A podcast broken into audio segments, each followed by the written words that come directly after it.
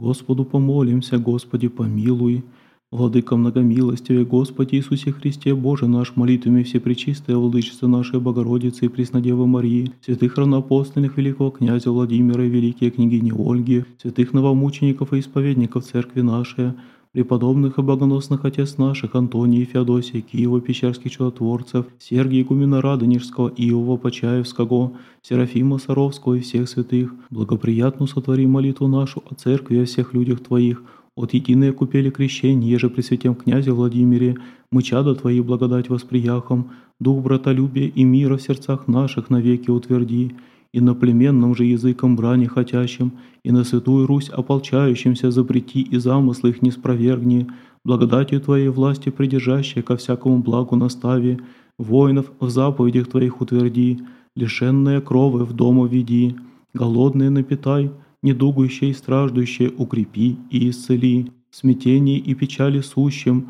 надежду благую и утешение подашь, на брани убиенном, прощение грехов и блаженное упокоение сотвори. Исполни нас, еже в Тя веры, надежды и любви, якода во всех странах наших единими усты, единим сердцем, исповемося Тебе Господу и Спасителю нашему Иисусу Христу, с обезначальным Твоим Отцем и Пресвятым и Благим и Животворящим Твоим Духом во веки веков. Аминь.